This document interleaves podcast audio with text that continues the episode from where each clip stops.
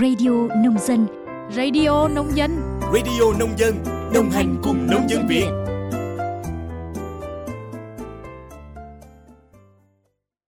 Biên tập viên Minh Quân xin kính chào quý vị và các bạn thính giả của Radio Nông Dân. Quý vị và các bạn đang nghe bản tin nhịp sống nông thôn mới. Bản tin hôm nay ngày 25 tháng 12 năm 2023 sẽ có nội dung về sự kiện của Hội Nông dân trên toàn quốc về tình hình hoạt động sản xuất của ngành nông nghiệp.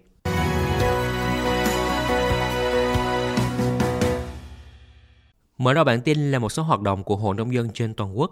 Hôm nay tại thủ đô Hà Nội, Đại hội đại biểu toàn quốc Hội Nông dân Việt Nam lần thứ 8, nhiệm kỳ 2023-2028 chính thức khai mạc. Đại hội đại biểu toàn quốc Hội Nông dân Việt Nam lần thứ 8, nhiệm kỳ 2023-2028 có 1.000 đại biểu chính thức tham dự, đại diện cho hơn 10 triệu hội viên nông dân trên toàn quốc. Đại hội lần này có chủ đề Đoàn kết, dân chủ, sáng tạo, hợp tác, phát triển. Theo chương trình đại hội, các đại biểu sẽ tập trung thảo luận, cho ý kiến và dự thảo các văn kiện quan trọng của đại hội, bao gồm báo cáo chính trị của Ban chấp hành Trung ương Hội Nông dân Việt Nam khóa 7 trình đại hội, dự thảo báo cáo kiểm điểm của Ban chấp hành Trung ương Hội Nông dân Việt Nam khóa 7, dự thảo điều lệ Hội Nông dân Việt Nam bổ sung sửa đổi. Cũng tại đại hội, cùng với việc thảo luận quyết định phương hướng mục tiêu nhiệm vụ cho cả nhiệm kỳ, đại hội sẽ bầu Ban chấp hành nhiệm kỳ 2023-2028. Đại hội sẽ diễn ra từ nay đến hết ngày 27 tháng 12 năm 2023 tại Trung tâm Hội nghị Quốc gia, thành phố Hà Nội. Trước thềm đại hội, lãnh đạo nhiều tỉnh, thành phố đã tổ chức gặp mặt đoàn đại biểu dự đại hội toàn quốc Hội nông dân Việt Nam lần thứ 8. Tại tỉnh Tuyên Quang, Bí thư tỉnh ủy Chậu Văn Lâm đã gặp mặt động viên 14 đại biểu đi tham dự đại hội. Bí thư tỉnh ủy Tuyên Quang đề nghị các thành viên trong đoàn nghiêm túc chấp hành tốt các nội quy, quy chế, kế hoạch trong thời gian diễn ra đại hội. Dự kiến, đoàn đại biểu tỉnh Tuyên Quang đăng ký tham luận tại đại hội với chủ đề Hỗ trợ nông dân phát triển nông nghiệp gắn với tăng cường hữu nghị và hợp tác quốc tế. Còn tại tỉnh Bắc Giang, Bí thư tỉnh ủy, trưởng đoàn đại biểu Quốc hội của tỉnh, ông Dương Văn Thái đã gặp mặt 17 đại biểu chính thức dự đại hội.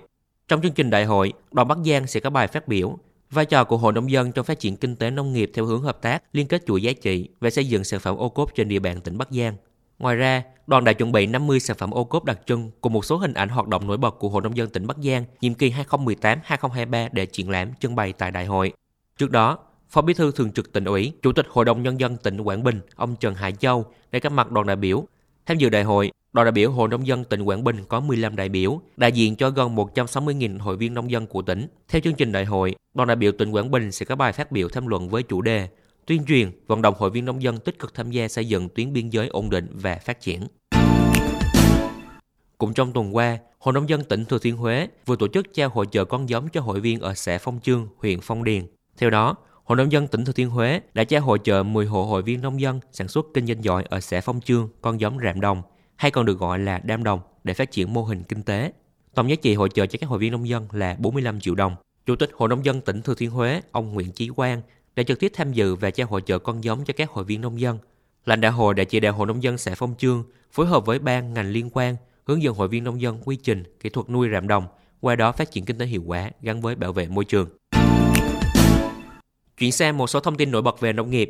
GDP ngành nông nghiệp năm 2023 đạt 3,83%, cao nhất trong nhiều năm trở lại đây. Đây là năm thứ năm liên tiếp tăng trưởng của ngành nông nghiệp cao hơn năm trước, gấp 1,4 lần mức tăng trưởng của năm 2019. Trong báo cáo mới nhất gửi chính phủ và thủ tướng, Bộ Nông nghiệp và Phát triển nông thôn cho biết, nông nghiệp tiếp tục khẳng định vị thế quan trọng là trụ đỡ của nền nông nghiệp, bảo đảm vững chắc an ninh lương thực, các cán cân đối với nền kinh tế và góp phần ổn định kinh tế vĩ mô. Kim ngạch xuất khẩu toàn ngành đạt trên 53 tỷ đô la Mỹ, thặng dư thương mại toàn ngành đạt trên 11 tỷ đô. Đây là con số cao nhất trong những năm trở lại đây và chiếm trên 42% xuất siêu của cả nước.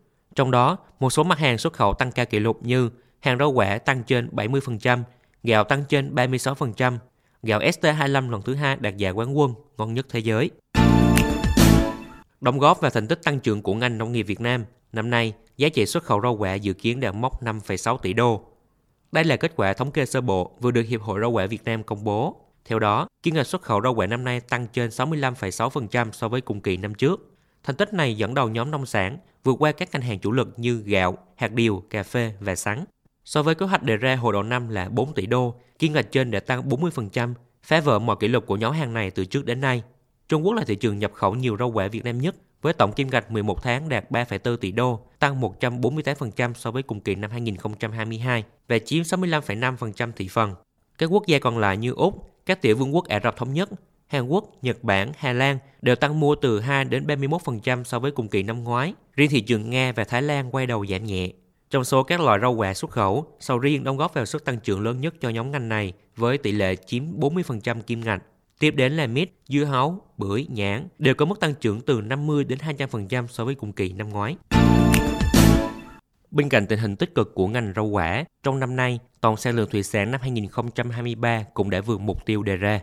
Về tổng quan ngành thủy sản, theo báo cáo của Cục Thủy sản tại hội nghị tổng kết công tác năm 2023, triển khai kế hoạch hoạt động năm 2024, tổng sản lượng thủy sản đạt gần 9,3 triệu tấn, tăng 2% so với năm 2022.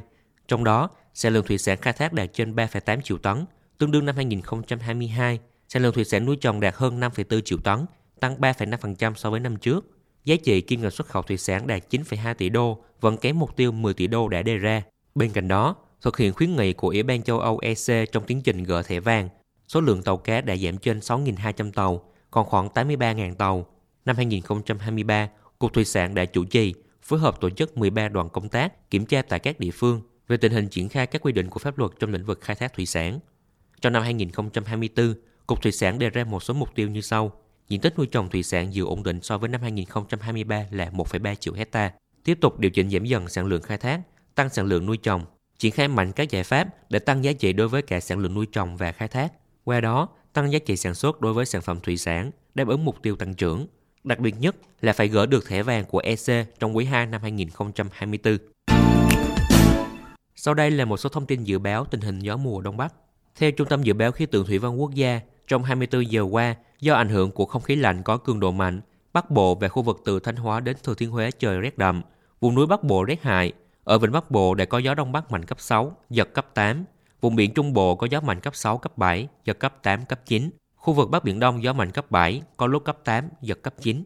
Dự báo trên đất liền trong ngày và đêm 25 tháng 12, ở Bắc Bộ về khu vực từ Thanh Hóa đến Thừa Thiên Huế trời rét, có nơi rét đậm. Vùng núi Bắc Bộ trời rét đậm, rét hại. Nhiệt độ thấp nhất về đêm và sáng sớm ở Bắc Bộ và Thanh Hóa phổ biến từ 10 đến 13 độ, riêng khu vực vùng núi phổ biến từ 6 đến 9 độ, vùng núi cao có nơi dưới 3 độ. Ở Bắc Trung Bộ phổ biến từ 11 đến 14 độ. Ở khu vực từ Quảng Bình đến Thừa Thiên Huế phổ biến từ 14 đến 17 độ. Từ ngày 26 tháng 12, nhiệt độ trung bình ngày của các miền tăng từ 2 đến 3 độ, rét đậm rét hại tiếp tục giảm thêm. Về tình hình thời tiết trên biển, khu vực Bắc Biển Đông, bao gồm vùng biển quần đảo Hoàng Sa, có gió Đông Bắc mạnh cấp 7, giật cấp 8, cấp 9, sóng biển cao từ 4 đến 6 mét, biển động mạnh.